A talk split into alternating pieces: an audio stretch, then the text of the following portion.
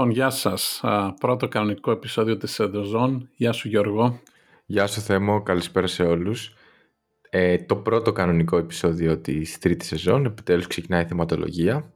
Για όσους ακούν, δεν άκουσαν το εισαγωγικό επεισόδιο, να πούμε ότι στην τρίτη σεζόν θα πιάσουμε σειρές και ταινίες και θα δούμε διάφορα ε, χαρακτηριστικά επιστημονικής φαντασίας που έχουν και θα προσπαθήσουμε να αναλύσουμε αν είναι αλήθεια, κατά πόσο μπορούν να πραγματοποιηθούν και λοιπά. Και σε αυτό το επεισόδιο θα μιλήσουμε για το time travel. Ταξίδι στο χρόνο. Ξεκινάμε τα Ναι. βαθιά νομίζω. Ναι, Αλλά αλλά πριν ξεκινήσουμε τα βαθιά. Πάμε Ναι, από τα και- ριχά. ναι, και, και, και δύσκολο και εύκολο θέμα γιατί εντάξει, όλο και κάποια ταινία με ταξίδι στο χρόνο η σειρά πρέπει να έχουν δύο ακροατές, δηλαδή δεν μπορεί. Δεν ισχύει. Ε, Αν και εγώ πρόσφατα τώρα είδα το Squid Games, το οποίο δεν έχει time travel, αλλά έχει γίνει viral. Οπότε... Ναι, άρχισα και εγώ να το βλέπω. Ε, το έχεις τελειώσει. Όχι, δεύτερο επεισόδιο. Το κρατάω. Είμαι παλιά σκοπή. Ένα επεισόδιο κάθε μια-δύο μέρες, τρεις. Είσαι κακός τα πελάτης βλέπω για το μόνο- Netflix. Μόνο ρούφι, ναι. Όχι, εντάξει, εγώ το είδα. Κοίτα, θα σου πω. Το είδα κυρίως επειδή έγινε viral, έτσι απλά έπεσα και εγώ στο, στην παγίδα του hype. Αλλά ήταν, ήταν ωραίο. Δηλαδή, εμένα ξέρεις τι με ενοχλεί. Ούτε να το παίξω full κουλτουριάρης ότι «Ω, αυτό είναι κακή σειρά και είναι ρηχό και τέτοια. Ούτε είμαι από αυτούς που έχω δει μόνο όλα Casa de Papel, οπότε να το θεωρώ την καλύτερη σειρά. ναι. Ήταν ωραίο. Το ευχαριστήθηκα. Ε, εντάξει, μια χαρά. Ταινίες βλέπεις τελευταίες στο σινεμά; Είμαι περίεργος. Σινεμά στην έχω πανδημία. πολύ καιρό να πάω. Β- Πρέπει να έχω τελευταία φορά πρέπει να ήταν θερινό κιόλας σινεμά λόγω πανδημίας. Και πες να ήταν και πέρσι. Δηλαδή φέτος δεν έχω δει τίποτα Πήγαινες σινεμά. προ-πανδημία σινεμά ή σε του σπιτιού Ναι. πιο πολύ. Ε, εντάξει, πήγαινα. Είμαι και του σπιτιού. Α, Γενικά τα τελευταία χρόνια, τα τελευταία πολλά χρόνια, το, το έχω γυρίσει περισσότερο στις σειρές. Ναι. Δηλαδή, αν έχω την επιλογή, είμαι σπίτι και να βάλω μια ταινία ή μια σειρά, μπορεί να προτιμήσω να ξεκινήσω μια σειρά καινούρια παρά να βάλω μια ταινία. Γι' αυτό το λόγο υπάρχουν ταινίες που είναι πολύ hot που δεν τις έχω δει. Ναι, εγώ πήγαινα σινεμά αρκετά πριν την πανδημία. Την πανδημία και μετά ένα θερινό τώρα το καλοκαίρι ήταν και αυτό έχω ξεχάσει. Βέβαια έχω προτζέκτορα σπίτι, οπότε εντάξει, έχω μεγάλη οθόνη Οκ. να τα εντάξει. βλέπω. Καλό αυτό. Ε, και μετά λόγω παιδιών, εντάξει όσοι έχουν παιδιά ξέρουν είναι α- αδύνατο να δεις ολόκληρη ταινία Μμ. σε ένα βράδυ. Οπότε οι σειρές βο- βολεύουν, Βολεύουν. ε, πιο πολύ. Οπότε Ναι. πέρυσι είχα δει τα, ε, τα γνωστά, τα, το, ξέρω, εγώ, το Crown, το άλλο με το σκάκι που ξέχασα πώς το λένε Το κιόλας. Gambit, το Queen's Gambit. Queen's Gambit, ναι. Ναι. Και τα, είδα- από την Apple το Το Ted Lasso είδα εγώ. Ted Lasso, μπράβο. Το, το- ωραίο ήταν αυτό. Αυτό είναι καλό. Και το Foundation έβλεπα λίγο τώρα, το οποίο όμως... ε, Τώρα δεν ξεκίνησε ξέρω. αυτό, έτσι. Ναι. Η Apple τα βγάζει ένα-ένα, ε. Ναι, ναι, είναι Ε. old school. OK. Νομίζω να λόγω τη σειρά εξαρτάται. Κάποια όπου είναι έτσι με cliffhangers έχει νόημα να περιμένεις μια εβδομάδα Ε. να τα δεις. Αλλά άλλα που είναι πιο αυτοτελή τύπου Ted Lasso νομίζω μπορείς να τα δεις back to back. Ε, ε, ναι, ξέρω εγώ φιλαράκια, τα βλέπεις binge watching έτσι, συνεχόμενα. Αλλά Ναι. συμφωνώ και εγώ ότι περισσότερο κακό κάνει το να βγαίνει ολόκληρη η σειρά μαζί. Γιατί χάνεις το hype, δηλαδή θυμάμαι Game of Thrones που ξέρεις, συζητιόταν μια εβδομάδα να δούμε τι Ναι. θα γίνει την επόμενη εβδομάδα. Τώρα επειδή ο καθένας θα το δει με, το διαφορετικό, με διαφορετικό ρυθμό ξέρεις, συζητάμε ότι α, μη μου πεις, εγώ δεν το έχω δει ακόμα όλο. Καλή ώρα όπως τώρα. Τέλος πάντων. Ε, ναι. Και, και εγώ με το Lost θυμάμαι το που ήμουν και στο δακτορικό τότε χαμός. Μαζευό, ήμουν, ήμουν- είχα projector από τότε και ερχ- μαζευόταν κόσμο σπίτι μας στις Τετάρτες που ήταν. Ξέρω 6-7 άτομα, το βλέπαμε ηρωτελεστικά. Δεν Έχω είχε να- και Netflix τότε με Εννοείται. streaming, ήταν με τα DVD το. Ναι. Ε, τα, το είχα. Ή πειρατικό. Έχω να πω, αφού για να ξέρει ο κόσμος ότι το Lost για μένα είναι η καλύτερη σειρά που έχει φτιαχτεί ποτέ. Όχ, όχ. ναι. Οπότε τέτοιο. Βασικά, όχι τόσο για το. Δηλαδή είναι το legacy. Αυτό που έκανε το Lost ήταν το πρώτο που έγινε viral, έγινε hype, συζητιότανε. Ναι. Ε, δεν είχε Μπορώ να πάρει. σου πω, η Ήταν πρώτη, το πρώτο. η, η πρώτη για μένα. viral σειρά ήταν τα X-Files. Απλώς επειδή Δεν υπήρχε το βγήκανε- ίντερνετ όμως. Ή- ήταν ατυχ- άτυχη, ήταν λίγο πριν δια- δια- διαδεδοθεί το ίντερνετ, διαδοθεί το ίντερνετ και χάσανε πάρα πολύ momentum από αυτό. Α, δηλαδή αυτό ακριβώς. υπήρχαν συζητήσεις και αυτά, αλλά δεν υ- ήταν εύκολος τρόπος να τα συζητήσεις, να βρεις άτομα. Το χάσανε, αν είχε ξεκινήσει πέντε χρόνια πιο μετά, το X-Files θα ήταν το, Ίσως, το ναι. πρώτο. Αλλά ναι, τους λέω το Lost. Πιστεύω ότι έκατσε ακριβώς. Δηλαδή ήταν καλή σειρά, εντάξει, είναι πολύ καλή σειρά. Έχει και time travel, θα την ξανασυζητήσουμε πιο μετά. Και έπεσε και στην αρχή του, στην αρχή του ίντερνετ εντός εισαγωγικών. Καταλαβαίνουν όλοι τι εννοώ στην αρχή του ίντερνετ. Να γίνει το ίντερνετ κάτι. Όχι. Είχε, ναι, όχι, ή- ήταν από τις πρώτες σειρές ναι, που υπήρχαν συζητήσεις και φόρουμ online και θεωρίες. Ναι, και εννοείται. επίσης ήταν η πρώτη σειρά που βγαίνανε οι, οι παραγωγοί και είχαν podcast, σαν podcast καλή ώρα. Εντάξει, δεν το λέγανε Ναι. podcast τότε, αλλά απαντούσαν τις ερωτήσεις του κοινού και σχολιάζαν τα επεισόδια. Δηλαδή είχες αυτό Γίνανε τα sneak peek πέρα από Ναι. το trailer. το άμεσο interaction με το τηλεθεατές, το οποίο δεν το είχε δοκιμάσει σε καμιά άλλη σειρά πριν. Ωραία. Λοιπόν, πάμε πίσω στο σημερινό. Ταξίδι στο χρόνο. Όπως είπα, ποια είναι η πρώτη ταινία ή σειρά που σου έρχεται στο μυαλό όταν μιλάμε για time travel; Ε, Back to the Future, νομίζω. Εγώ, Το- στον, το- το, εγώ στον Dr. Who θα πήγαινα. Αλλά OK, Doctor Who. το σέβομαι. Όχι, άμα μου πεις... Οκ, αλλάξω την ερώτηση. Αν πεις σε κάποιον δεν έχει δει τίποτα και θέλει να δει ένα πράγμα για ταξίδι στο χρόνο, τι θα του λέγες να δει; Δεν θέλω να τον καταδικάσω σε αιώνιο βασανισμό να δει τον Dr. Who όλο. Οπότε θα του πω και εγώ το Back to the Future. Ναι. Ε, το Back to the Future είναι η πρώτη ταινία που το έκανε έτσι popularize και σ- στο ευρύ κοινό. Στο pop culture, ας το πούμε. Ναι, Ναι, ναι. ναι συμφωνώ. Ε, Λοιπόν, λέω να ξεκινήσουμε με από έτσι επειδή το podcast είναι επιστημονικό να επιστημονικά τι μπορούμε να πούμε γύρω από το ταξίδι στο χρόνο πώς μπορεί να γίνει, αν μπορεί να γίνει τι ξέρουμε από άποψη φυσικής ε, ξεκίνησε άμα είναι και να έχει πιο πολύ νόημα προσθέσω να, εγώ να κάτι. κάνουμε λίγο αυτό το, θεωρη, όχι το θεωρητικό, το, το δύσκολο κομμάτι στην αρχή. Γιατί μετά μπορούμε να συζητήσουμε για τις ταινίες να δούμε κατά πώς συγκρίνονται με την πραγματικότητα. ακριβώς Ε, οπότε, κα- καταρχάς επιστημονικά ξεκι... να, ξε... να διευκρινίσουμε λίγο ότι όλοι ταξιδεύουμε στο χρόνο. Ταξιδεύουμε όλοι στο μέλλον ένα δευτερόλεπτο το δευτε- κάθε δευτερόλεπτο. Οπότε αυτό που περισσότεροι εννοούμε ταξίδι στο χρόνο είναι κυρίως το παρελθόν, αν γίνεται. Ταξίδι στο παρελθόν. ή στο Ε, μέλλον θα πω εγώ αλλά πιστεύω ότι στο μυαλό μας έχουμε ταξίδι στο μέλλον τύπου υπτάμε ένα αυτοκίνητο δηλαδή να πας πολύ μακριά όχι να Μμμ. πας μία εβδομάδα μετά γιατί αυτό υποτίθεται το προσπαθούμε να το κάνουμε με μαντεψιές, με προφητείες και να σκεφτούμε Ναι, τι ναι. θα γίνει μετά από μια εβδομάδα, ένα μήνα.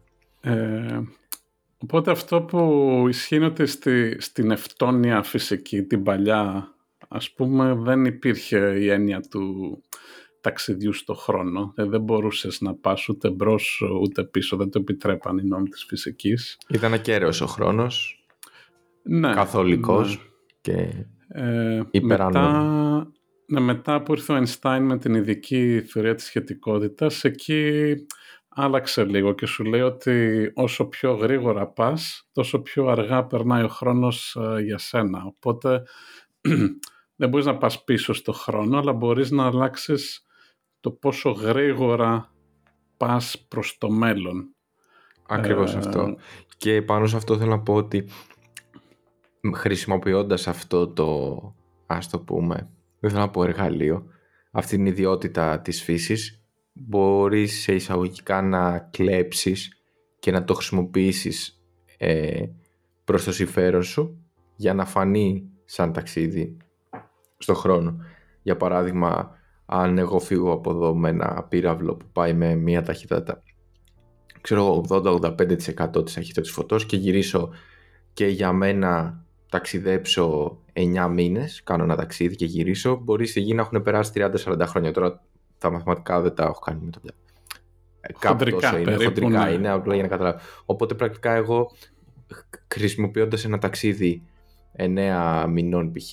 Έχω, κάνει, έχω γυρίσει πίσω και είναι 40 χρόνια μπροστά. Άρα εγώ είμαι νέος και ξαφνικά βλέπω π.χ. τα- την αδελφή μου γιαγιά ή, ε, και όλα να έχουν αλλάξει κάπως έτσι. Εδώ πέρα έχει και ένα άλλο τρίκ. Αυτό που π.χ. λες ότι είναι η γη και το τάδε αστέρι είναι τόσα έτη φωτός μακριά. Αν το διαστημόπλαιο ταξιδεύει με πάρα πολύ μεγάλη ταχύτητα, δεν θα κάνει αυτό το νούμερο σε έτη φωτός. Δηλαδή αν απέχει 10 έτη φωτός, αλλά το διαστημόπλαιο που στείλουμε ε, είναι, πάει με ταχύτητα 85% της ταχύτητας του φωτός, τότε θα φτάσει σε 4, σε 5 χρόνια. Ναι, Όχι σε 10. Ναι. Οπότε είναι και αυτό ένα... Α, να, να πούμε εδώ, εδώ για την ειδική σχετικότητα, θεωρητικά αν μπορούσε κάτι να κινηθεί πιο γρήγορα από την ταχύτητα του φωτός, τότε αυτό είναι ισοδύναμο να το πηγαίνει πίσω στο χρόνο. Δηλαδή θεωρητικά μπορείς να το δουλέψεις αυτό. Απλώς η ίδια η θεωρία δεν επιτρέπει κάτι να κινηθεί πιο γρήγορα από την ταχύτητα του φωτός, οπότε δεν Ακριβώς. έχει τόσο νόημα. Και το δεύτερο κομμάτι είναι με τη γενική σχετικότητα που κυρίως όσοι έχουν δει το Interstellar είναι το πιο κλασικό παράδειγμα ότι ο χρόνος κοντά σε ένα ε, σώμα μεγάλης μάζας κυλά με διαφορετικό ρυθμό.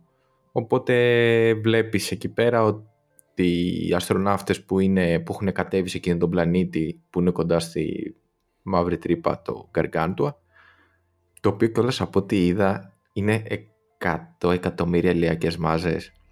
Κάτι Α, τέτοιο. σοβαρό. Ναι, και σοβαρή συνειδητοποίησα- μάζα. Ναι. Και συνειδητοποίησα μετά από τόσα χρόνια, επειδή είναι το αντικείμενό μου, ότι αυτό είναι λίγο λάθος. Όχι ότι τα μαθηματικά και αυτά όλα είναι σωστά, αλλά αυτές τόσο μεγάλη μαύρη τρύπα είναι αυτό που λέμε supermassive black hole, τα οποία Ναι. είναι σε ενεργούς γαλαξίες, στα κέντρα σύντρους γαλαξιών και δεν, αποκλεί, δεν γίνεται να υπάρχει εκεί πέρα πλανήτης τόσο κοντά. Αλήθεια στο λέω. οκ, θα είχε, θα είχε, Θα είχε πρόβλημα. διαλυθεί, ας πούμε, ναι. Ναι, Πολύ ενώ πριν. υπάρχουν αστρικές μαύρες τρύπες, οι οποίες μπορεί πολύ εύκολα. Δηλαδή, ο ήλιος, άμα γίνει μια μαύρη τρύπα, θα μπο... Οκ, αν εξαιρέσεις ότι δεν θα έχει φως κλπ., η γη δεν θα καταστραφεί, δεν θα πάθει κάτι, θα συνεχίζει να γυρίζει γύρω-γύρω. Μμ, Αλλά θα είναι Α. πολύ πιο μικρή η μάζα του ήλιου Ναι. της μαύρης τρύπας. Ναι. Θα 100 είναι, ναι. εκατομμύρια ηλιακές μάζες δεν παίζει. Ναι. Για να έχεις πλανήτη γύρω, όχι. Ναι. Αμφιβάλλω. Αλλά anyway. Οπότε στην ταινία αυτή στο Interstellar είδαμε ότι οι αστροναύτες μπορεί να κάτσουν λίγα λεπτά, λίγες ώρες στον πλανήτη και μόλις γυρνάνε πίσω στο Mothership έχουν περάσει χρόνια.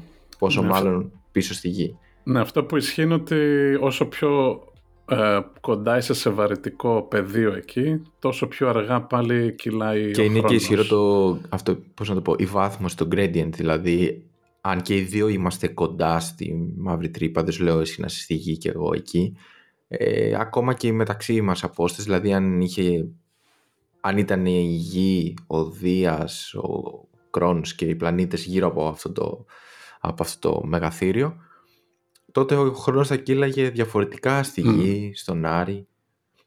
Γενικά να ξέρετε ότι θεω- όχι θεωρητικά, αυτό ισχύει γ- παντού, όχι μόνο στην ταινία εκείνη και ούτε μόνο στις supermassive black holes.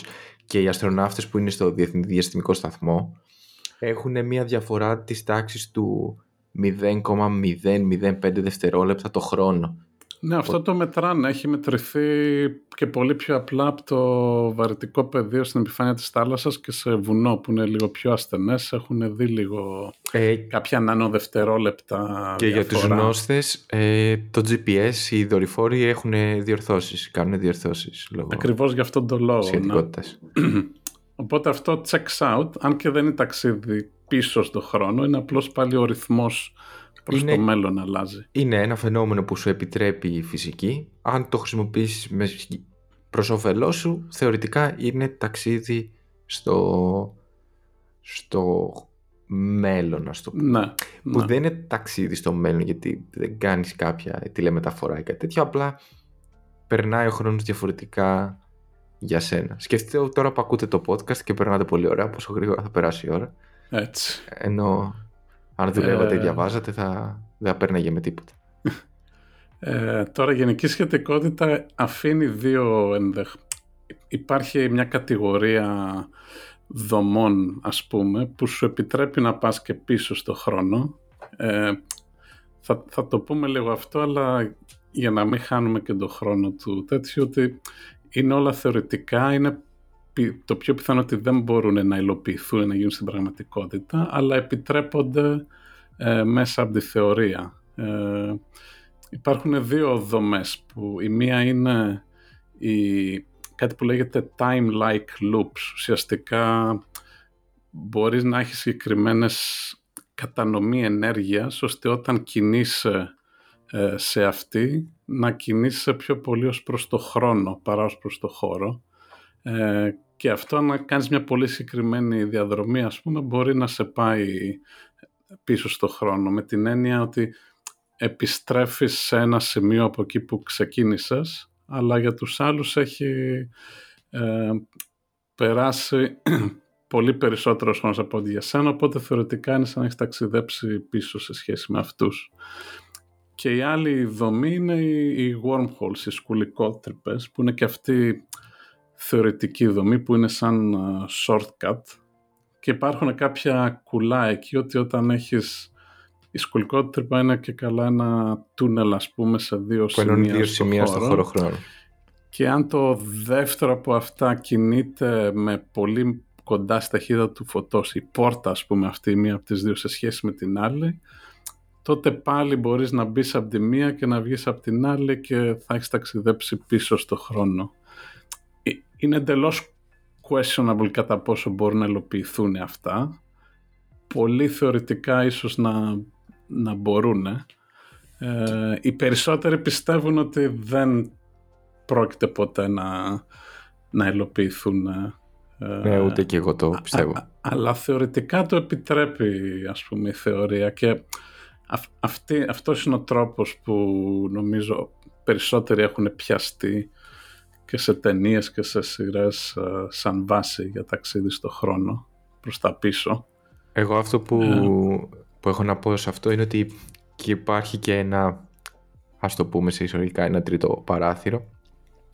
Το τύπου έχω ένα wormhole, το αν, φτιάχνω εγώ αυτή τη συσκευή στο σπίτι μου και πρακτικά αυτή η συσκευή λειτουργεί σαν ένα portal το οποίο αν μετά από 200 χρόνια έχει κάποιος άλλος ε, ένα ίδιο portal και είναι συνδεδεμένο linked με το δικό μου θα μπορεί να μπει μέσα και να εμφανιστεί σ- μπορεί και στη, σε μένα ας το πούμε. Μμμ. Απλά η διαφορά είναι ότι με αυτό το σύστημα ας το πούμε το πιο πίσω στο χρόνο μπορείς να πας είναι στο πρώτο portal που θα έχει ενεργοποιηθεί ποτέ. Δεν είναι τελείως... Αν δεν μπορείς να πας πιο πίσω από τη ναι, στιγμή που υποτίθεται αυτό έχει γίνει δημιούργησες. attached Ναι. στη συγκεκριμένη χω- χωρική και χρονική, ας το πούμε, συντεταγμένες χωρικές και χρονικές. Και μέχρι εδώ δεν μπορεί να πάει πιο πίσω. Μμ. Το, το, το άλλο ενδιαφέρον και για να κλείσουμε το φυσικό κομμάτι είναι ότι στην κατηγορία αυτή που ανέφερα με τα time-like loops ε, όπου αν ακολουθείς μια συγκεκριμένη διαδρομή πας πίσω στο χρόνο ε, δεν χρειάζεσαι κάποια special μηχανή ή κάποιο ούτε σκουλικότρυπα ή κάτι μαγικό. Ε, γιατί πολλές, σχεδόν όλες από τις ταινίες ας πούμε, που θα πούμε έχουν κάποιο μηχανισμό. Αλλά η πλάκα είναι ότι το, στην πραγματικότητα, ας πούμε, αν αυτό είναι πιο, ο πιο πιθανός τρόπος να ταξιδέψεις πίσω στο χρόνο, το μόνο που χρειάζεσαι είναι ένα απλό πύραυλο, ας πούμε, και να ακολουθείς μια συγκεκριμένη διαδρομή στο χώρο και θα βρεθείς πίσω στο χρόνο. Δεν, δεν χρειάζεται να κάνεις τίποτα άλλο. Εφόσον έχει δημιουργηθεί η δομή στο σύμπαν που θα σου το επιτρέπει αυτό, βέβαια. Οκ, Ε, ωραία. Το, το οποίο λίγο κουλό το σκεφτείς, ναι, ότι στο, στο fiction ας πούμε έχεις όλους αυτούς τους μηχανισμούς, αλλά τελικά στην πράξη ίσως να μην χρειάζεται και τίποτα. Λοιπόν, ε, για να τελειώσουμε με αυτό.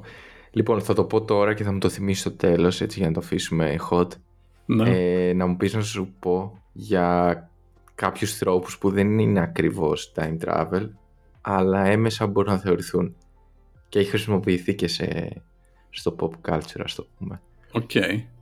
Μ' αρέσει. Λοιπόν, πάμε να δούμε λίγο τους τρόπους με τους οποίους βλέπουμε σε ταινίες ε, και σειρές το time travel. Ναι. Θα- Ωραία, θα ξεκινήσω εντάξει, με το πιο κλασικό, ότι έχουμε δει πάρα πολλές φορές να υπάρχει κάποιο είδους μηχα... μηχανή, μηχάνημα, χώρος, π.χ.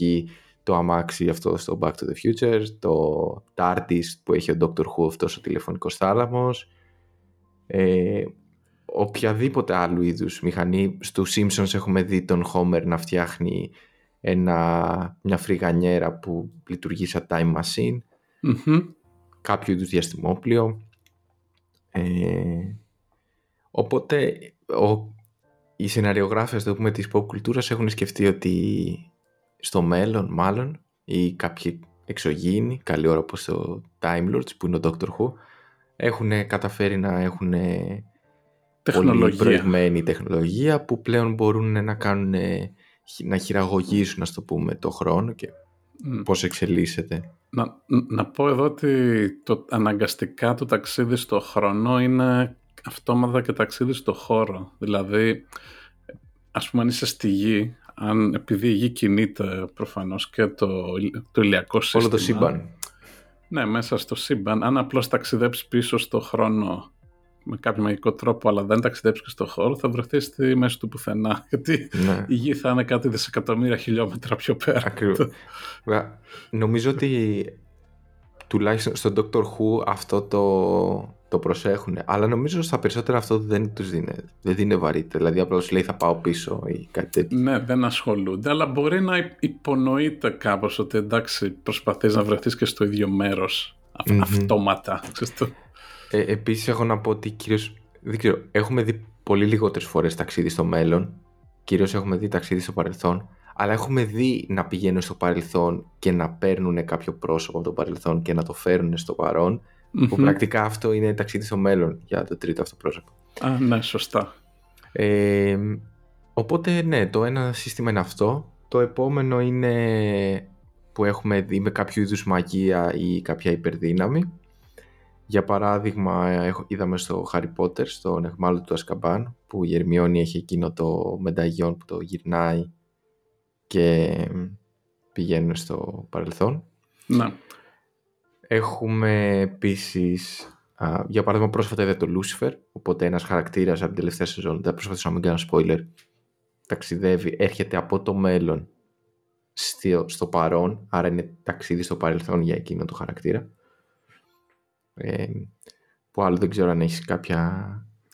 Νομίζω καμία ταινία δεν έχει πετύχει να φτιάξει ρεαλιστικό time travel μηχανή, δηλαδή με, με βάση αυτά που είπαμε. Ε, υπάρχουν δύο-τρεις ταινίες που χρησιμοποιούν ε, αυτό που ε, α- αυτό το ρυθμό ταξίδι του χρόνου στο μέλλον, το Interstellar όπως ε, Μμμ. είπαμε ήδη. Υπάρχει επίσης το Ender's Game και ο πλανήτης των πυθίκων, το οποίο ε, δεν έχουν κάποια μηχανή, αλλά βασίζονται σε αυτό το μηχανισμό που επιτρέπει η σχετικότητα ότι αν πηγαίνει πολύ γρήγορα ή κοντά σε μεγάλη μάζα, ε, κάνει slow down. Ε, η μόνη ταινία που ευ- πήγε να υλοποιήσει κάτι, αλλά δεν είναι τόσο μεταξύ στο χρόνο, είναι το, το Contact, η επαφή του 97 του Μμμ. Carl Sagan, όπου εκεί θέλουν να ταξιδέψουν στο χώρο πιο πολύ, Μμμ. αλλά φτιάχνουν υποτίθεται ένα μηχάνημα που δημιουργεί μια σκουληκότρυπα στην οποία ταξιδεύει η πρωταγωνίστρια. Ε, αυτή είναι η μόνη που είναι κα- κάπως ρεαλιστική με την έννοια ότι έχουν πιάσει, οκ, πρέπει να δημιουργεί μια, ε, μια σκουληκότρυπα και φτιάχνουν ένα μηχάνημα να μου την κάνει. Τώρα το, το TARDIS ή το, το DeLorean, ε, οι άλλες συσκευές ναι, δεν, δεν έχει πάρα πολύ βάση για Καλά, το ναι. πώς φτιάχνουν. Ναι, Είναι σχεδόν μηχανή. μαγεία. ναι. ναι. Ε, δηλαδή το, το Harry Potter δεν έχει πολύ μικρή διαφορά από αυτά. Ισχύει ακριβώς αυτό. Ε, αυτό. Θέλω να κάνω μια... Να κάτι, να πω ένα τελευταίο έτσι φαινόμενο που παρατηρούμε σε ταινίες και σειρές πριν πάμε στο πώς αντιμετωπίζουν το effect αυτό. Ε, το τελευταίο είναι υπάρχουν και τα time loops που ο πρωταγωνιστής μας βρίσκεται σε μια λούπα στον οποίο πρακτικά δεν μας δείχνει ποτέ πώς μπήκε εκεί πέρα ή μπορεί και να μας δείξει ή απλά προσπαθεί να βγει ε, μια ημέρα της μαρμότας δηλαδή που μπορεί να ζει ο... Που επαναλαμβάνουν ας πούμε ένα χρονικό ναι, διάστημα. Ε, πρόσφατα ναι. είχα δει το Russian Doll στο Netflix που μας δείχνει αυτό που η πρωταγωνίστρια είναι σε ένα πάρτι και πεθαίνει και ξυπνάει πάλι σε αυτό το πάρτι που είναι για τα γενέθλιά της ας το πούμε. Σειρά, ε, αυτό ήταν Είναι σειρά, είναι σειρά και το χαρακτηριστικό είναι ότι ε, θυμάται τι έγινε και προσπαθεί να το αποφύγει, αλλά πάλι κάτι συμβαίνει. Δηλαδή, mm. π.χ. μπορεί να φεύγοντας μεθυσμένη από το πάρτι να τη χτυπήσει αυτοκίνητο. Οπότε την επόμενη φορά προσπαθεί να μην τη χτυπήσει αυτοκίνητο, αλλά θα συμβεί κάτι άλλο. Ναι. Αλλά δεν μας δείχνει πώς μπήκε σε αυτό το time loop. Mm.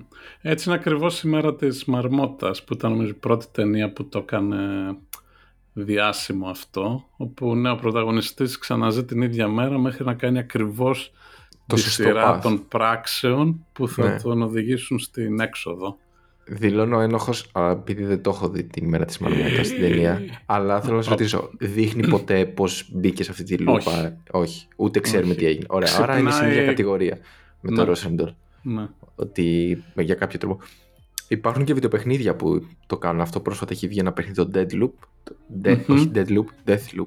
Το οποίο είναι αντίστοιχο. Έχεις ένα χαρακτήρα προσπαθείς να περάσεις κάποια επίπεδα και κάθε φορά που πεθαίνεις ξεκινάς πάλι από την αρχή και όλα είναι ίδια πάλι με τη διαφορά ότι επειδή εσύ όχι ο χαρακτήρας του παιχνιδιού σαν χρήστης, σαν παίχτης ε, έχεις μνήμη και μπορείς να θυμάσαι τι είχε γίνει, τι έκανες και να προχωράς και λίγο παρακάτω κάθε. Μπορώ να σου πω ότι ήταν τα πιο πολλά παιχνίδια στα 90s που έκανες save ας πούμε, έπαιζες κάτι πέθαινες, έκανες load το save point και έκανες κάτι άλλο μέχρι να σου βγει. δεν θα το κρατήσουμε. Ναι. Στο football manager ξέρω να κάνεις save πριν παίξει τελικό. Ε, Αυτό ναι. δεν μετράει. λοιπόν, ε, πάμε να δούμε και τους τρόπους με τους οποίους επηρεάζει την ιστορία και την πορεία του έργου το effect ναι, αυτό, αυτό, του Αυτό με ενδιαφέρει πάρα πολύ εμένα, το, το causality ας πούμε, δηλαδή η σειρά των πράξεων ε, κατά πόσο επηρεάζεται με το ταξίδι στο χρόνο. Και νομίζω υπάρχουν δύο μεγάλες κατηγορίες εδώ. Η μία κατηγορία που κάποιος πάει πίσω στο χρόνο και αλλάζει κάτι και αυτό αλλάζει και το μέλλον, ας πούμε. Και υπάρχει το, η κατηγορία που υπάρχει κάτι σταθερό και δεν αλλάζει στο, όταν πάει κάποιος πίσω στο χρόνο. Κοίταξε, το πιο... Το παράδειγμα στο Harry Potter είναι η κλασική περίπτωση που είναι inevitable, ας το πούμε, αυτό που γίνεται, γιατί, εντάξει τώρα spoiler alert, παιδιά έχουν πράξει 15 χρόνια από όταν βγήκε, αλλά ξέρουμε ότι πρακτικά όταν έρχεται η στιγμή ο Χάρη με την Ερμιόνη να πάνε πίσω στο παρελθόν για να σώσουν τους εαυτούς τους ξέρουν ότι πρέπει να την πάρουν αυτή την απόφαση γιατί αντιλαμβάνονται ότι στο παρελθόν σώθηκαν από τους εαυτούς τους. Άρα το κάνουν αυτό. Ένα άλλο παράδειγμα που θέλω να πω γι' αυτό είναι ότι πρόσφατα πάλι στο Lucifer στην έκτη σεζόν υπάρχει ένας χαρακτήρας όπως είπα που έρχεται από το μέλλον. Οπότε αυτός έρχεται ο χαρακτήρας και σου λέει ότι την τάδε μέρα, στο τάδε μέρος θα γίνει αυτό. Και και αρχίζουν οι πρωταγωνιστές να προσπαθούν, α, λέει απλό είναι, απλά δεν θα πας εκεί την τάδε μέρα. Αλλά χτίζεται έτσι η πλοκή όλη τη σεζόν που ο πρωταγωνιστής θα βρεθεί εκεί πέρα γιατί, γιατί το θέλει ο ίδιος, δηλαδή γίνονται κάποια γεγονότα που απλά θα σε τραβήξουν εκεί πέρα. Μπράβο, ναι. Αυτό, αυτό το έκανε πολύ καλά το Lost, το οποίο εντάξει δεν, πολλά δεν τα έκανε καλά το Lost, ήταν inconsistent ας πούμε, αλλά για κάποιο λόγο το συγκεκριμένο, το time travel, το κάνανε με μεγάλη συνέπεια. Δηλαδή αυτό που είχε ένα επεισόδιο του whatever happened, happened. δηλαδη ταξιδεύουν πίσω στο χρόνο, αλλά δεν μπορούν να επηρεάσουν την πορεία των δεδομένων και ουσιαστικά ήταν ε, συνειδητοποιούν στο τέλος ότι αυτοί ήταν που προκαλέσαν ε, Όλα τα από την συμβάντα αρχή. στο παρελθόν. Ναι. Ε, το εντυπωσιακό για μένα στο Lost είναι ότι επειδή ε, ε, είναι, μα- είναι masterpiece αυτό το κομμάτι στο Causality. Για ποιο λόγο; Γιατί είναι πάρα πολλοί χαρακτήρες. Δηλαδή από έναν ψιλοφίλερ χαρακτήρα που μπορεί απλά να πάρει ένα τηλέφωνο, ξέρω εγώ. Μμμ. Μέχρι... Ε, για παράδειγμα, για όσοι το έχουν δει, ο Desmond είναι ένας χαρακτήρας ο οποίος αυτός είχε το effect να μπορεί να έχει μνήμες από διαφορετικά Μμμ. ε, timelines επειδή ακριβώς ε, σου λέει στην ιστορία ότι ήταν, ε, ο εγκέφαλος του ήταν έτσι που δεν επηρεαζόταν τόσο από την ακτινοβολία οπότε υπάρχουν ε, ε, σκηνές με το συγκεκριμένο χαρακτήρα για παράδειγμα που μπορεί να είναι στο νησί κάνει μια συζήτηση ε, με τον Faraday νομίζω κάνει μια συζήτηση και γίνεται Μμμ. ένα flash και ξυπνάει που είναι στο κρεβάτι με τη γυναίκα του και έχει τις μνήμες Ναι, ναι. Οπότε αυτό είναι ένας, ε, ένας, ας το πούμε, περίεργο το ότι... Ναι, τρικ που έπαιξε για το συγκεκριμένο χαρακτήρα. Ναι. Ναι, αλλά γενικά όλοι οι χαρακτήρες ε, βλέπεις ότι κάτι που μπορεί να κάνουν στο παρελθόν τελικά είναι ντόμινο και Μμμ. θα τους φέρει στη θέση να κάνουν οι ίδιοι πάλι κάτι κάποια Ναι. άλλη χρονική στιγμή. Ν- Νομίζω σε αυτές τις ταινίες που είναι έτσι υπάρχει αυτό το consistency που κατά τη γνώμη μου είναι το μόνο time travel σε ταινίες που βγάζει κάπως νόημα όπου είμαι ευχαριστημένος. Οκ, δεκτό. Ε, η, η πρω- ε, νομίζω η διαφορά είναι το πότε ο πρωταγωνιστής συνειδητοποιεί ότι α, είμαι εδώ και θα γίνει ό,τι είναι να γίνει και δεν μπορώ να τα αλλάξω. Π.χ. στο... Η, η πρώτη ταινία που το έκανε αυτό κατά τη γνώμη μου ήταν το, το 12 Monkeys με τον Bruce Willis όπου δεν ξέρω αν το έχεις δει. Νομ- αυτό. όχι, νομίζω δεν το έχω δει. Είναι πάλι με κάποιο βιολογικό πόλεμο και προσπαθούν να τα αποτρέψουν και κα- με, με time travel και υπάρχει αυτό το consistency πάλι που το καταλαβαίνει ο πρωταγωνιστής στην τελευταία σκηνή ας πούμε και, και, Μμμ. και το κοινό το οποίο βασίζεται σε μια άλλη γαλλική ταινία Λατζετέ που είναι από τη δεκαετία του 60 που ήταν ένα μικρό φιλμ μικρής διάρκειας το Harry Potter αυτό το κάνει το Lost το Interstellar δεύτερο τύπου time travel. Ουσιαστικά το Interstellar τελειώνει με την επικοινωνία Μμ. παρελθόντος μέλλοντος, αλλά και καλά ο, ο πρωταγωνιστής βοηθάει στο παρελθόν πίσω να του δώσει τα στοιχεία ε, που χρειάζεται για να λύσει το, το πρόβλημα. Ας πούμε. Αλλά πάλι είναι συνειδητοποιεί ότι ο, ίδιο, αυτός, ο ίδιος ήταν που το, το, κα- το προκάλεσε αυτό και στο τέλος της ταινίας το, το συνειδητοποιεί πάλι. ε, προχωρώντας προς τα παράδοξα, ας το πούμε, ε, υπάρχουν, για παράδειγμα, βλέπεις ότι στο Doctor Who η αντιμετώπιση είναι ο Time Lord επειδή είναι ο Doctor Who ο σοφός προσπαθεί απλά να πείσει τους χαρακτήρες να μην παρεμβαίνουν στα γεγονότα και οπότε δεν χτίζει τόσο στο να φανεί ότι κάτι είναι inevitable. Απλά μας δείχνει ότι υπάρχει αυτός ο, ο χαρακτήρας, ο Doctor Who, ο οποίος απλά θα προσπαθήσει να κατευθύνει τους χαρακτήρες, όχι να τους κατευθύνει, δεν κάνει manipulate, απλά τους λέει ξεκάθαρα ότι μην μπλεχτείς, μην πας να μιλήσεις στον, στον εαυτό σου από το παρελθόν ή μην τον αγγίξει. Δηλαδή είναι τελείως έτσι, υπάρχει αυτό Με το τον parenting. Doctor Who δεν, δεν ξέρω αν έχει κάποιο consistent ε, νο- ε, κα- κανόνα για το Όχι, time για- travel. για- είναι ναι, λίγο αλλά, ό,τι ε, να είναι. Ναι, Το- αλλά, αλλά χτίζει πάνω στα παράδοξα. Δηλαδή μπορεί να έχει επεισόδια που συμβαίνει ένα παράδοξο και προσπαθούν να το φτιάξουν αυτό το πρόβλημα που έχει δημιουργηθεί Ναι. στο χώρο χρόνο.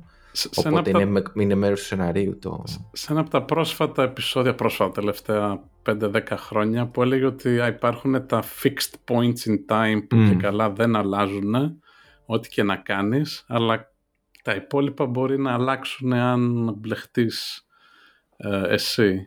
Ε, Ναι. Το οποίο για μένα είναι λίγο εντάξει, το, λίγο απ' όλα δηλαδή, ό,τι μας συμφέρει. το. Ισχύει. άμα δεν μπορεί να αλλάξει ένα fixed time point, άμα μπορεί, εντάξει, είναι επειδή έμπλεξες εσύ το... Ωραία. Λοιπόν, και πάμε και μάλλον στο τελευταίο μηχανισμό που είναι το τύπου παράλληλο σύμπαν ή ότι mm. παίρνεις μια άλλη απόφαση, αλλάζεις κάτι και πλέον έχεις ένα διαφορετικό timeline στην ιστορία. Λίγο, αν και χάθηκα να σου πω αλήθεια, που κοιτάγα λίγο στο MCU τι γίνεται στη Marvel και μετά το Avengers και το Endgame ότι πρακτικά υπάρχουν τρία διαφορετικά timelines με αυτό που έγινε. Ε, η, η, Marvel ευτυχώς στο Endgame διαλέξαν αυτή τη, τη συνεπή μέθοδος, δηλαδή μέσα στο Endgame που κάνουν time travel βασίζεται πάλι σε αυτή την ιδέα ότι δεν μπορούν ιδιαίτερα να αλλάξουν το τι έγινε, απλώς πάνε και παρευρίσκονται ε, και συμμετέχουν. Γι' αυτό και στο τέλος του Endgame πάει ο... Ποιος είναι Captain America. Captain America και λέει πρέπει να πάω να βάλω πίσω τις πέτρες για να είναι στη θέση Ναι, και δεν ξέρει να γυρνάει ποτέ όμως. Απλά αυτό, είναι, αυτό το παράδειγμα όμως είναι που δημιουργεί ένα καινούριο timeline. Δηλαδή σε ένα timeline αυτός μεγαλώνει κανονικά εκεί με τη γυναίκα του και γυρνάνε παρέα. Ναι, το, τώρα στο, με το Multiverse of Madness και αυτά είναι που και με το Loki τη σειρά είναι που κάνουν έτσι διαφορετικά timelines. Αλλά κατά βάση είναι, υπήρχε consistency και μάλιστα υπάρχει ε, αυτή η, η ατάκα μες στην ταινία που λέει ο, ο Ant-Man σε κάποια φάση που το εξηγούν τους κανόνες και λέει Are you telling me that Back to the Future was bullshit; Ότι δηλαδή δεν μπορείς να αλλάξεις. Ε, το οποίο είχε ενδιαφέρον, άκουγα τον ε, ο Σον Κάρολ που είναι γνωστός φυσικός ε, ήταν scientific advisor στην ταινία και να περιγράφει τη σκηνή όπου ήταν στο δωμάτιο με τους, ε, με τους συγγραφείς, τους writers και τους εξηγούσε ας πούμε ότι πώς δουλεύει χοντρικά το time travel και ένας από τους συγγραφείς ήταν που είπαμε «Α, δηλαδή το Back to the Future είναι bullshit, δεν ισχύει, ξέρω εγώ». Το... Ναι. Ε, και αυτή η ατάκα που υπόθηκε εκεί βγήκε και στην ταινία τελικά για να το δώσει μεγαλύτερο impact. Μεγαλύτερο Εν ολίγης, για να το... Ε, αυτό που έχω να πω είναι ότι όταν υπάρχουν δύο ή το χρησιμοποιούν το, το time travel για να πετύχουν έναν άλλον σκοπό. Οπότε εκεί πέρα συνήθως είναι πιο ελεύθερο. Μπορεί να έχει και παράδοξα, μπορεί να έχει απλά να πούνε ότι δημιουργείται παράλληλο σύμπαν. Ή έχεις το άλλο, το causality και αυτό το inevitable που συνήθως σε αυτή την περίπτωση θα χτίσει το σενάριο πάνω σε αυτό. Το πώς, θα, με, πώς με λογική θα εξηγήσουν ότι θα ξαναπάρει ο χαρακτήρας την ίδια απόφαση και θα την παίρνει πάντα αυτή την απόφαση, ας το πούμε. Μπράβο, ναι. Και το, αυτό με τα παράλληλα timelines με το causality που αλλάζει, εντάξει, το Back to the Future είναι που το έκανε καλά, αλλά δεν, αν το σκεφτείς αυτό δεν βγάζει πάρα πολύ νόημα γιατί... Και πάει και σταματάει τις γονείς του από το να... Ναι, δηλαδή αν είναι άλλο timeline ας πούμε τότε εντάξει, δεν έχεις κάνει μια τρύπα στο νερό δηλαδή δεν έχεις mm. αλλάξει το δικό σου. Ή ξέρω εγώ ότι έχει τη φωτογραφία και εξαφανίζονται η, η, η, η οικογένειά του από αυτά που κάνει. Ε, και αυτό δεν βγάζει νόημα σε, γιατί εντάξει, φωτογραφία είναι φωτογραφία, είναι, δεν, δεν μπορείς να την επηρεάσεις γιατί άλλαξε τότε ας πούμε real time και όχι κάποια άλλη Ε, και αν είναι από κάποιο άλλο timeline τότε δεν θα έπρεπε να αλλάξει καθόλου το... Ε, και το Looper είναι σε αυτή την κατηγορία. Σχετικά πρόσφατη ταινία πολύ καλή πάλι με, που αλλάζει λίγο την ιστορία που είναι ενδιαφέρουσα και υπάρχει και αυτή η σειρά το 11-22-63 που είχα δει πριν 3-4 χρόνια που είναι βιβλίο του ε, Stephen Hawking πήγα να πω. Mm-hmm. ε, όχι, όχι Stephen Hawking, του... Όχι, τον ξεχνάω τώρα αυτό που γράφει τα thriller. Το... Α, του Stephen King. Stephen King, μπράβο. Ναι. Όπου πάει και αποτρέπει τη δολοφονία του Kennedy, ξέρω εγώ, το 63 και ε, δημιουργεί ένα πώς τα αποκαλύπτει κόσμο, ξέρω εγώ, με...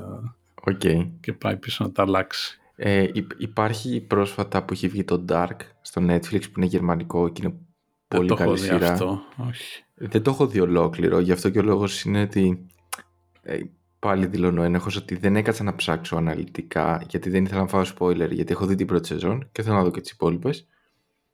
Είναι δηλαδή στο wishlist μου, οπότε πήγα να βάλω ένα βίντεο, ξεκίνησε με spoiler alert, οπότε λέω άστο, ας μην, το, ας μην μου χαλάσει το... Λοιπόν, για να το κλείσουμε, να. θα κάνω μια μικρή αναφορά και ότι έχουμε δει και σε video games π.χ. το time travel με κάποιο τρόπο. Συνήθως 9 στις 10 φορές είναι απλά κάτι rewind στο χρόνο, δηλαδή γίνεται κάτι, π.χ. κλασική περίπτωση στο Prince of Persia Sands of Time, που έχεις τον χαρακτήρα και κάνεις ό,τι είναι να κάνεις και εγώ, α, πας να πεθάνεις, γυρνάς λίγο πίσω mm-hmm. 5 δευτερόλεπτα το χρόνο και συνεχίζεις. Έχουμε δει και στο Zelda, στο, από το Ocarina of Time ξεκινάει που ο χαρακτήρας παίζει με το χρόνο, υπάρχει κάποιο είδους time manipulation. Ε, το Deathloop που είπα πιο πριν. Mm-hmm. Εγώ έχω παίξει και το Braid. Το αυτό είναι... ήταν το επόμενο το Braid, αυτό θα που ήταν από τα ε. πρώτα αυτά τα παιχνίδια το, το οποίο είναι αρκετά πιο ψαγμένο με το time travel. Όχι, δεν είναι 80s, αλλά εντάξει. Ε, ναι, είναι platform 90's. game, αλλά είναι λίγο πιο ψαγμένο time ναι, travel. Δηλαδή... Γιατί σε βοηθάει ο, ο εαυτός από το, από το παρελθόν να λύσεις, να περάσεις... Να πας πίσω στο χρόνο και παίζεις παράλληλα σε κάποια σημεία με τον παλιό σου εαυτό και μπορείς να τον mm. βοηθήσεις. Αλλά έχει αυτό το consistency μέσα που λέγαμε ότι σε βοηθάς τον εαυτό σου και ταυτόχρονα ο εαυτός σου ας πούμε, που παίζει κανονικά βλέπει τον past self που σε βοηθάει. Δηλαδή γίνονται ναι, είδα κάτι αυτά. Ναι. Λοιπόν, και κλείνω με το αυτό που σου λέγα τα time travel που δεν είναι time travel. Για πες. Λοιπόν, το ένα είναι ότι για παράδειγμα βλέπουμε στα Assassin's Creed ότι ο χαρακτήρας, ας το πούμε, ε, οι αναμνήσεις των ε, προγόνων του Α, μπορούν με κάποιο τρόπο να αναπαραχθούν. Ναι. Οπότε ζει αυτός αυτό που ζούσαν οι πρόγονοι του, αλλά δεν έχει ο ίδιος πραγματικά φυσική παρουσία εκεί. Μοιάζει λίγο είναι στην ίδια κατηγορία λίγο με αυτό με τον Desmond, ο οποίος μπορεί να έχει αναμνήσεις, αλλά δεν είναι ότι απαραίτητα ο ίδιος σαν φυσική παρουσία τηλεμεταφέρεται από το ένα μέρος στο άλλο. Και το τελευταίο είναι ότι το βιολογικό κομμάτι, το οποίο μπορεί να είναι τύπου βάζεις την ε, συνείδησή σου σε έναν υπολογιστή και μετά από 100 χρόνια ξέρω εγώ ε, μπαίνει σε ένα άλλο σώμα. Ναι. οπότε κατά κάποιο τρόπο έχεις πάει στο χρόνο μπροστά ή με αυτό το, ε, ξέρεις, το, την κρυοκαταστολή, αυτά τα κραϊόσταση και τέτοια, ότι σε παγώνουν και σε ξυπνάνε μετά από χίλια χρόνια και πρακτικά είναι ένας έμεσος τρόπος και αυτός. Αυτό θα ήθελα να το κάνουμε και άλλο επεισόδιο. Θα έχει ενδιαφέρον κατά πόσο αυτό μπορεί να είναι ρεαλιστικό. Αν ε, ψήξεις τον εγκέφαλό σου. Είδα σε κάτι βιντεάκια ότι και καλά το, το στίχημα είναι ότι σου λέει θα τον παγώσουμε και φιλοδοξούμε ότι σε χίλια χρόνια θα έχουν βρει τεχνολογία για να τους ξεπαγώνουν. Ναι, ναι, δεν γίνεται τώρα, αλλά ίσως... Άσε με ρε παιδί, είναι παγωμένο όσο να είναι, δεν με νοιάζει. Ναι. ε, έχουν βρει, τέλος πάντων. Ναι. Ε, αυτά για το time travel, νομίζω ήδη έχει, είπαμε αρκετά. Ναι, ήθελα να αναφέρω μερικές ταινίες ε, που αξίζει να δει ο κόσμος αν δεν τις έχουν δει που είναι ενδιαφέρουσες, που είναι, δεν είναι από τις πολύ γνωστές. Ε, η μία είναι το Primer, που είναι η πιο δύσκολη ταινία που μπορεί να δει κάποιος με time travel. Δεν ξέρω αν το έχεις δει. Το... Όχι. Είναι μια ταινία με budget, ξέρω εγώ, 15 χιλιάρικα, κάτι τέτοιο. Oh. Και είχε βγει το 2005, κάπου εκεί, 7. Ήξερα ότι είναι πολύ δύσκολη ταινία. Μαζευόμαστε σπίτι μου και λέμε, OK, okay, θα κρατάμε σημειώσεις, θα παρακολουθούμε τα πάντα, να βγάλουμε νόημα από την ταινία. Τη βλέπεις και τίποτα. Okay. Καλύτερα να κάνεις ε, μηχανική, ξέρω εγώ. ε, Αυτή μάλλον που το... Μια το άλλη πολύ ωραία είναι μια ισπανική το «Χρονοκριμένες», «Time Crimes». Α, που... να το, πρέπει να το έχω δει αυτό. Που είναι πολύ ωραία έτσι πάλι με... Νομίζω το έχω δει. Έχει κάτι αστυνομικούς και κάτι τέτοια. Ένα, σε κάτι, σε κάτι εξοχές. Κάτι σε μια εξοχή είναι, ναι, με ένα τύπο που φτιάχνει μια μηχανή, είναι ωραία. Το έχω δει, το έχω δει. Ε, στο Doctor Who, δεν μου αρέσει όλο το Doctor Who γενικότερα για time travel, αλλά ο, ο Steven Moffat, ο, ένας από τους κυρίους συγγραφείς, είχε κάνει αυτή την ιστορία με τη River Song που είναι ένας χαρακτήρας που πάει ανάποδα στο χρονο Ε, οπότε όταν πρωτοσυναντούνται ο Doctor Who δεν την ξέρει αλλά αυτή ξέρει τα πάντα που γίνονται στο μέλλον του. Και όπως περνάνε τα επεισόδια και η σεζόν ε, φτάνουν στο τέλος που ο Doctor Who ξέρει τα πάντα και αυτή δεν θυμάται τίποτα γιατί είναι η πρώτη φορά που το βλέπει. Γενικά ότι όταν γράφει Μόφατ είναι καλό το επεισόδιο και η πλοκή. Η σειρά ναι, δηλαδή, αυτό είναι ξέρω εγώ 10-12 επεισόδια μπορεί να δει κάποιος είναι πολύ ωραία. Το, το Tenet προφανώς το οποίο εντάξει, είναι ολόκληρη, ολόκληρο επεισόδιο μπορώ να πω μόνο γι' αυτό που πάνε ταυτόχρονα μπροστά και πίσω στο χρόνο. ε, και η τελευταία που αξίζει νομίζω είναι που είναι η πιο κουλή ταινία με time travel που υπάρχει που είναι το Predestination δεν ξέρω αν το έχεις δει αυτό. Α, το, ξέρω, το ξέρω, ναι. Αυτό ήταν από ένα βιβλίο που λέγεται All You Zombies και έγινε μια σχετικά κακή low budget ταινία αλλά παίζει ο Ethan Hawke που είναι Είναι η πιο κουλή ιστορία time travel δηλαδή είναι mindfuck που λέμε το. Okay. είναι αξίζει. Ωραία. Αυτά. Λοιπόν, αυτά για ταξίδια στον χρόνο. Ελπίζω να σας άρεσε το επεισόδιο. Την επόμενη εβδομάδα πάμε για ε, πανδημίες. Ναι, την επόμενη φορά να δει ο κόσμος το Contagion που είναι ταινία του 2010-2011 που είναι πανδημία. Είναι... Ε, ε, έγινε από τύπο... Είναι σχεδόν περιττό να κάνουμε επεισόδιο. Όχι, ε, είναι ακριβώς η ιστορία που περάσαμε τον COVID πάρα πάρα πολύ κοντά και θα δούμε τώρα γνωρίζοντας πώς τα περάσαμε εμείς με την πανδημία, κατά πόσο σωστά τα, τα έκανε η ταινία αυτή πριν μερικά χρόνια. Βέβαια έχει advisor σοβαρό άτομο εκεί, οπότε τα, τα έχουν πιάσει αρκετά, είναι αρκετά τρομακτικό. Μήπως το ξέρανε, δεν ξέρω. Ας το αφήσουμε εδώ. Λοιπόν, ευχαριστούμε που μας ακούσατε. Καλή συνέχεια και τα λέμε την επόμενη εβδομάδα. Γεια σας, γεια σου Γιώργο.